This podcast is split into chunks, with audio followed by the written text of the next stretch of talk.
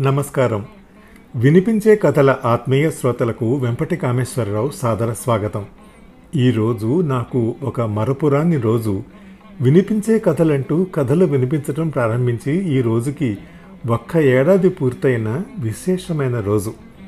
మూడు వందల అరవై ఐదు రోజుల్లో ఎనభై మందికి పైగా రచయితల రచయిత్రుల అమూల్యమైన రచనలు అందుకుని రెండు వందల కథలను పదహారు వందల మందికి పైగా సబ్స్క్రైబర్స్ ఆదరణ మేరకు యూట్యూబ్లో నిక్షిప్తపరిచి వినిపించగలిగాను. ఈ నా చిన్ని ప్రయత్నాన్ని ఆదరించి అభిమానించి ప్రోత్సహిస్తున్న మీ అందరికీ నా హృదయపూర్వక ధన్యవాదాలు. ఇలా వినిపించే కథల గమనం మూడు వందల అరవై ఐదవ రోజుకు చేరుతోంది అంటూ నేను ముచ్చరిస్తూనే నన్ను విశేషంగా అభినందించిన సహృదయులైన అభిమానులందరికీ పేరు పేరున కృతజ్ఞతలు తెలియజేస్తున్నాను. కథలు వినిపించే ఈ ప్రక్రియ కొత్తది కాదు. ఆకాశవాణిలో మనం అందరం ఎన్నో ఏళ్ళుగా ఎన్నెన్నో కథలు వింటూనే ఉన్నాం. అయితే ఈ రంగంలోకి నేను సైతం అనుభవజ్ఞులైన ఎందరెందరో మహానుభావులు గళ కళాకారులతో పాటు నా అభిరుచి మేరకు గొంతు సవరించే చిన్న ప్రయత్నం చేశాను. భగవంతుడు నాకు ఆయురారోగ్యాలు ఇచ్చినన్నాళ్ళు. మీ అందరి ఆదరణ అభిమానం అనంతంగా అందుతున్నన్నాళ్ళు. ముఖ్యంగా మరీ ముఖ్యంగా మా మేనల్లుడు చిరంజీవి మురళీకృష్ణ నేను అతి మామూలుగా చెప్పిన కథలను మీరందరూ అభిమానించేలా విశేషమైన సొబగులు అద్ది ఆ కథలను వీణుల విందుగా మీ అందరి ప్రశంసల మేరకు శబ్ద చిత్రాలుగా రూపొందించి దృశ్యమానం చేసే ఎడిటింగ్ ప్రక్రియ నిరంతరాయంగా కొనసాగించినంత వరకు వినిపించే కథలు వినిపిస్తూనే ఉంటాయి. అలాగే అడపాదడపా నేను వినిపించే కథలకు తమ గానంతో వన్నెదిద్దుతున్న గాయకులకు గాయనీమణులకు కృతజ్ఞతలు. ఈరోజు నేను వినిపించే రెండు వందలవ కథ శ్రీ సత్యబోలు పార్థసారథి గారి కథ. ఇంట్లో దొంగలు పడ్డారు. వారి కథ కరివేపాకోపాఖ్యానంతో నేను కథలు వినిపించడానికి శ్రీకారం చుట్టాను. వారి కథే మూడు వందల అరవై ఐదు రోజుల తర్వాత నా రెండు వందలవ కథ కావటం విశేషం. వినిపించే కథల చిరపరిచితులైన రచయిత శ్రీ సత్యవోలు పార్థసారథి గారి గురించి వారి కథ ఇంట్లో దొంగలు పడ్డారు గురించి వారి మాటల్లోనే విందాం.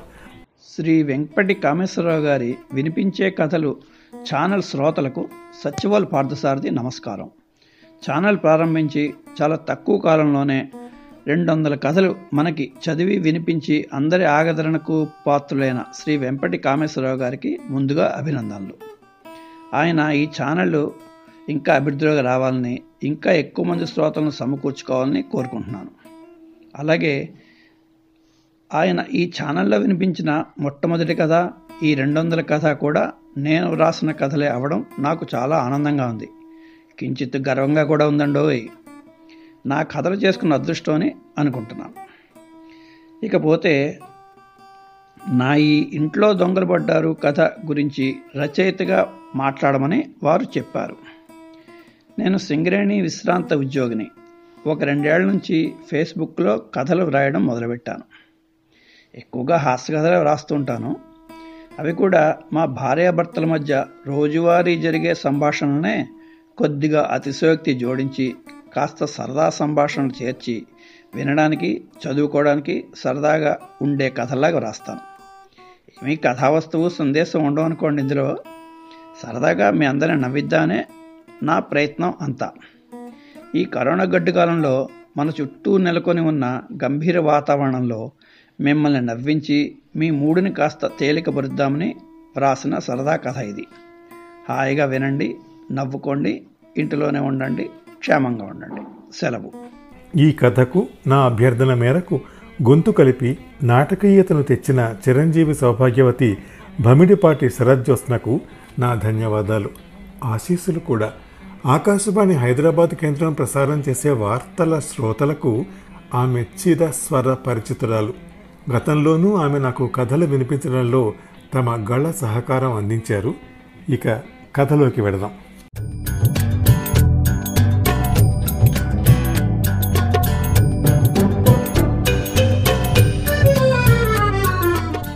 ఏమండి మిమ్మల్ని లేవండి. లేవండి.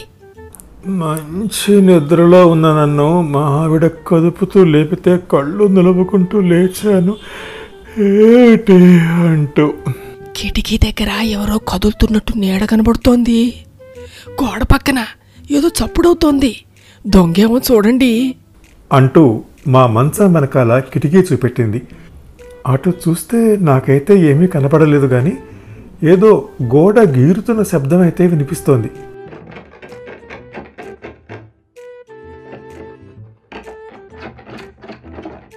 గోడ కన్నం పెట్టేస్తున్నాడేమోనండి. అబ్బా నువ్వు ఉండవే కంగారు పెట్టకు. అయినా వాళ్ళు ఇప్పుడు అలాంటి మోటు పనులు చేయటం లేదులే చూస్తానుండు. అంటూ మంచం దిగి కిటికీ వైపు నడిచి గ్లాస్ తలుపు తీయబోయాను. అమ్మో వద్దండి. దొంగోడు లోపలికి వచ్చేస్తాడేమో. ఇనప బూసలున్నాయి కదా కంగారు పెడతావు? ఏమో ఇప్పటికే కట్ చేశాడేమో. నీది మరీ చోద్యం మరి ఎట్లా చూడాలి? వంటగది తలుపులు తీసి చూడండి. అక్కడ సేఫ్టీ గ్రిల్ ఉందిగా. కర్మ అన్నీ నేనే చెప్పాలి. అంది తల కొట్టుకుంటూ. సరే లుంగి మోకాళ్ళ పైకి కట్టి ఎందుకైనా మంచిదని మా మనవడి క్రికెట్ బ్యాట్ చేత పట్టి వంటగది తలుపు నెట్టి బయటకు కాలు పెట్టి మా పడక గదికేసి చూస్తే దొంగలేడు కానీ అసలు సంగతి అర్థమైంది. తోటలో బాగా పెరిగిన జామ చెట్టు కొమ్మ గాలికి ఊగినప్పుడల్లా గోడ గీసుకుని శబ్దం వస్తోంది. వీధి దీపం వెలుగులో గుబురుగా ఉన్న కొమ్మ నీడ కిటికీ అద్దం మీద కదులుతూ కనపడుతోంది.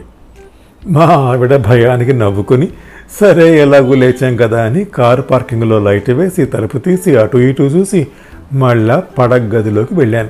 ఏమైందండి? దొంగడేనా? ఎంతసేపు ఏం చేస్తున్నారు? భయపడి చస్తున్నాను ఇక్కడ. అంటున్న ఆవిడ్ని కొంచెం ఆట పట్టిద్దామని మహాసిమెంట్తో కట్టిన బలిష్టమైన మన ఇంటి గోడకి కన్నం వెయ్యలేక అలసిపోయి శోష వచ్చి గోడ పక్కనే పడి ఉన్నాడే ఒకడు. మొహం మీద కొంచెం నీళ్ళు జల్లి లేపి ఓ పది రూపాయలు ఇచ్చి టీ తాగి ఇంటికి వెళ్ళి పడుకోరా అని చెప్పి పెరటి గోడ దాటించి వచ్చాను అన్నాను సీరియస్గా. ఇదేమి చోద్యం? దొంగతనానికి వచ్చిన వాడికి టీకి డబ్బులు ఇవ్వడమా? రేపు ఇంకోండి వేసుకొస్తాడు బిర్యానీకి డబ్బులు వస్తాయని ఇంకా వినో పది రూపాయలు తీసుకుని నా కాళ్ళక మొక్కి నీ అంత మంచి సారుని ఇప్పటి వరకు చూడలేదు సార్ అన్నాడు కన్నీళ్ళు కారుస్తూ. నేను కూడా నీ అంత సత్యకాలపు దొంగను చూడలేదు. ఇంకా గుణపం గోడల కన్నాలు ఏమిట్రా బాబు? అప్డేట్ అవ్వు. ఓ సెకండ్ హ్యాండ్ బండి కొనుక్కో. ఆడవాళ్ళ గొలుసుల మీద పడు. ఇప్పుడు అదే లేటెస్ట్ ట్రెండ్ నడుస్తోంది అని చెప్పాను. మా ఆవిడ ఒకసారి సీరియస్గా చూసి చెవిలో పువ్వులు పెట్టే కథలు చెప్పకండి. ఇంకా జోకులాపి అసలు సంగతి చెప్పి కొంచెం మంచినీళ్ళు తాగి పడుకో అన్నాను. నాకేసి కొంచెం కోపంగా చూసి అమ్మయ్యా అనుకుని దేవుడికి దండం పెట్టుకుని నడుము వాల్చి అంతలోనే ఎలాగా లేచారుగా? పెరుక్కిన్నే. ఫ్రిడ్జ్లో పెట్టానో లేదో జ్ఞాపకం లేదు. కొంచెం చూసి రండి. అంది. అసలే చక్కటి నిద్రలోంచి లేపింది అనే మంట మీద ఉన్న నేను. నిజం చెప్పు దాని గురించే లేపబోయి తిడతానని దొంగ వంక పెట్టి లేపావు కదా? అన్నాను. అయ్యో రామా అలా అంటారేమిటి? అది చూద్దామని లేచాను. ఇంతలో కిటికీ అత్తం మీద నీడ కనపడేటప్పటికీ దొంగ అనుకుని భయపడ్డానండి. పోన్లేండి నేనే వెళ్ళి చూసొస్తా. అంటూ లేవబోయింది. సరే ఇంకా చేసేదేమీ లేక వెళ్ళి ఫ్రిడ్జ్ తీసి చూస్తే చక్కగా అందులో చలికి వణుకుతూ మునగ తీసుకుని పడుకున్న పెరుగ్గిన్న కనబడింది. అదే సంగతి ఆవిడికి చెప్పి లైట్ ఆర్పి పడుకుందామనుకునే లోపల ఈ గోలకి మా ఇద్దరి మధ్యలో పడుకున్న మనవడు కళ్ళు నిలవుకుంటూ లేచాడు. తాత సిక్స్ అయిపోయిందా? ఈరోజు నాకు స్కూల్ ఉందా అనుకుంటూ. లేదురా ఇంకా నాలుగు గంటలు ఉంది లేవడానికి. పడుకో పడుకో.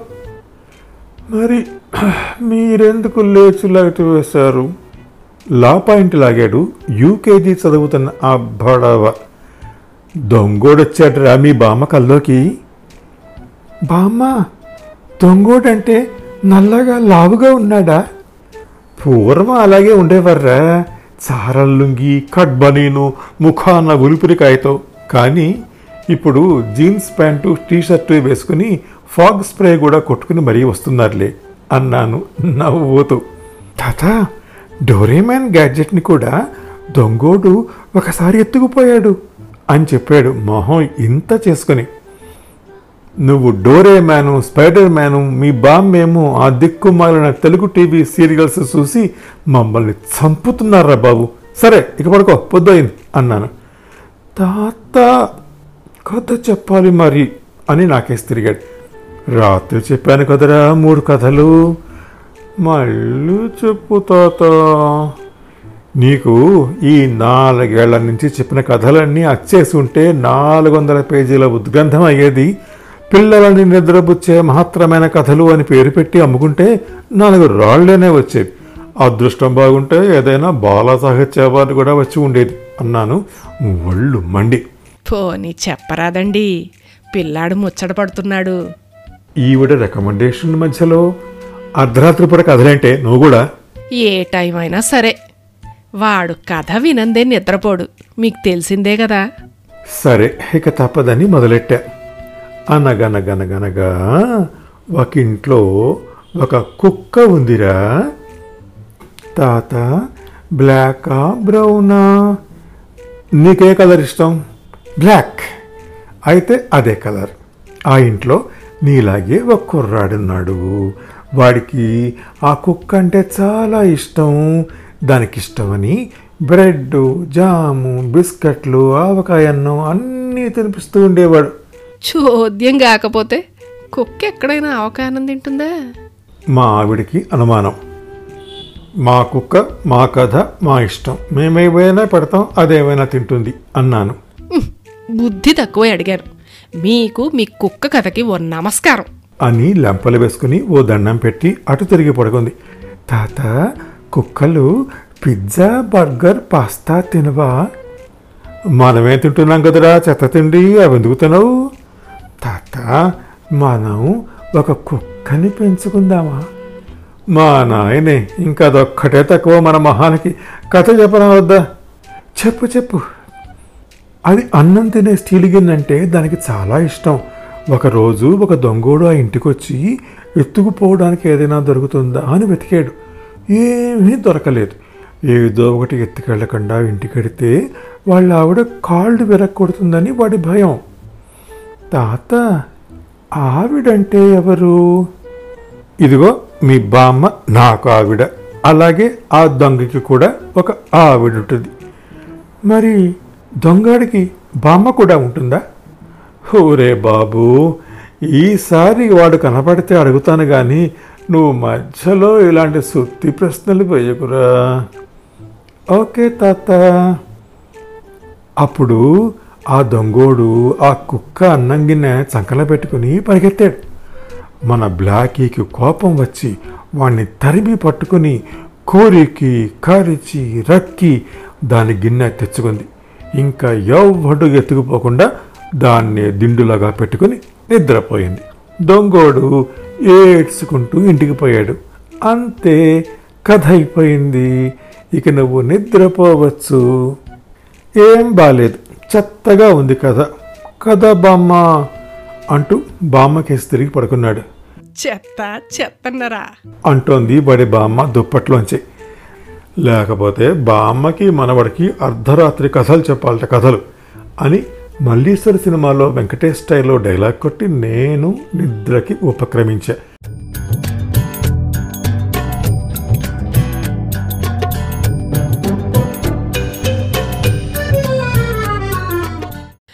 ఏమండి కొంప ములిగింది. లేవండి లేవండి. అని మా ఆవిడ అంటుంటే గాభరాగా లేచాను ఏమైందో అనుకుంటూ. రాత్రి దొంగ వచ్చాడేమో చూడండి అంటే చెట్టు కొమ్మ కుక్క ఆవకాయ అంటూ చెత్త కథలు చెప్పారు. కానీ ఏమైందో తెలుసా? ఏమైంది? అన్నాను ఆవలిస్తూ. రాత్రి ఆ దొంగ రావడము అయ్యింది. మన ఇత్తడి మీద ఎత్తుకెళ్ళడము అయింది అదంటే నాకు ప్రాణం. మా బామ్మ మన పెళ్ళికిచ్చింది. అంటూ ముక్కు బర్రన చీరింతి కళ్ళంబడ నీళ్ళు పెట్టుకుంటూ. అదేమిటి? ఎప్పుడు ఇంట్లో ఉండే ఆ బిందె దొడ్లో ఎందుకు పడేసావు నల్లగా అయిందని సాయంత్రం మన వీరమ్మకిచ్చి చింతపండు పీతాంబరితో తోంబెట్టమన్నాను ఏ మాటకు ఆ మాటే చెప్పాలి? తోమాక భలే దగదగా మెరిసింది బంగారం బిందెలాగా. నా దిష్టే తగిలినట్టుంది. ఏం చేస్తాం? మనకి ప్రాప్తం లేదు ఇంతకి అంది మళ్ళీ కళ్ళు తుడుచుకుంటూ. పెరుగు ఫ్రిడ్జ్లో పెట్టలేదన్న జ్ఞాపకం ఉంది కానీ అంత ఇష్టమైన బిడ్డ జ్ఞాపకం లేదా? లోపల ఎందుకు పెట్టుకోలేదు మరి? అవకాశం వచ్చింది కదా అని ధైర్యం చేసి అథారిటీగా అడిగేశా. తడిపోతుంది ఎండలో ఉంచమ్మా కొంతసేపు అని వీరమ్మంటే అక్కడే ఉంచేశానండి. రాత్రి మర్చిపోయాను. ఇప్పుడు అదొచ్చి బిందె లోపల పెట్టారా అమ్మా అని అడిగితే జ్ఞాపకం వచ్చింది! బంగారం లాంటి బిందె. ఏమైంది బామ్మ? అంటూ కళ్ళు నులుముకుంటూ వచ్చి అడిగాడు మనవడు. ఏం చెప్పంటావురా రాత్రి దొంగొచ్చి మన బిందె ఎత్తుకుపోయాడు అదేంటి? కుక్క అన్నం తినే గిన్నె అని చెప్పాడుగా తాత. ఆ చెత్త కథ చెప్పాడుగా మీ తాత? అదే కొంప ముంచింది. తథాస్తు దేవతలు విని తథాస్తు అని ఉంటారు. అందుకే బిందెపోయింది ఇంకా నయం వాళ్ళకి వేళా పలా నిద్ర గిద్ర ఉండవా? ఎవరు ఎక్కడ ఏమంటారా? తధాస్తు అనేద్దామని కనిపెట్టుకుని ఉంటారా ఏమిటి. మా బామ్మిచ్చిన బిందెపోయి నేనేడుస్తుంటే మీ పిచ్చి జోకులొకటి. ఏమైంది అత్తయ్య అంటూ రంగప్రవేశం చేసింది మా కోడలు. ఈవిడ మళ్ళీ కీచిన గ్రాఫోన్ రికార్డ్ లాగా బిందె ఉదంతం అంతా చెప్పుకొచ్చింది. మధ్య మధ్యలో ముక్కు ఎగబిగులుస్తూ కళ్ళు తుడుచుకుంటూ. ఇత్తడి బిందె కంగారు పడకండి ఎక్కడికి పోలేదు. బిందె ధగధగా మెరుస్తుందని కాస్త అలంకరణ చేసి పువ్వులు పెట్టుకునే ఫ్లవర్ వాజ్ లాగా చేసి హాల్లో పెడదామనిపించి నేనే రాత్రి మా బెడ్రూమ్లో పెట్టాను. మీకు చెబుదామనుకునే లోపల ఏదో ఫోన్ వస్తే మర్చిపోయాను. మా తల్లి మా తల్లే నువ్వు జాగ్రత్త చేసావా చూసారా మన సొమ్ము గట్టిది. అంత సులభంగా మనల్ని వదిలిపోదండి. అంది ఆనందంగా కళ్ళు తుడుచుకుంటూ. అమ్మాయ్యా కథ సుఖాంతమైందిగా? కాఫీ ఇంకా ఓ దానికేం భాగ్యం? అలాగే ఇస్తాను. బ్రష్ చేసుకుని రండి. మా బామ్మ పైనుంచి బిందెని కనిపెట్టుకునుండి కోడలతో జాగ్రత్త చేయించింది. అంటే మీ బామ్మ ఆత్మ కోడల్లో ప్రవేశించి జాగ్రత్త చేయించిందంటావు? అదే ఆ గోదావరి జిల్లా వెటకారమే వద్దంటాను. ఒకసారి నా బిందెని కళ్ళారా చూసుకొచ్చి మీకు కాఫీ కలుపుతాను. ఏ? అంటూ ఉత్సాహంగా కోడలు వెనకాల లోపలికెళ్ళింది. నేను మనవడు దంతధావనానికి బయలుదేరాం.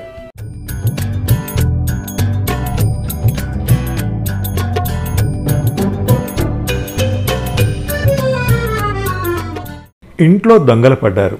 శ్రీ సత్యవోలు పార్థసారథి గారి కథ నా వినిపించే రెండు వందలవ కథ వికే టూ హండ్రెడ్ విన్నారు. ఈ కథను నేను వినిపించే తీరు మీకు నచ్చితే లైక్ చేయండి మీ కాంటాక్ట్స్కి షేర్ చేయండి మీ అమూల్యమైన అభిప్రాయాన్ని కామెంట్ రూపంలో నాకు తెలియజేయండి. నా వినిపించే కథల ఛానల్కి సబ్స్క్రైబ్ చేసి మీ ఆదరణ అభిమానం ప్రోత్సాహం అందించండి. తప్పక చేస్తారు కదా. నమస్తే.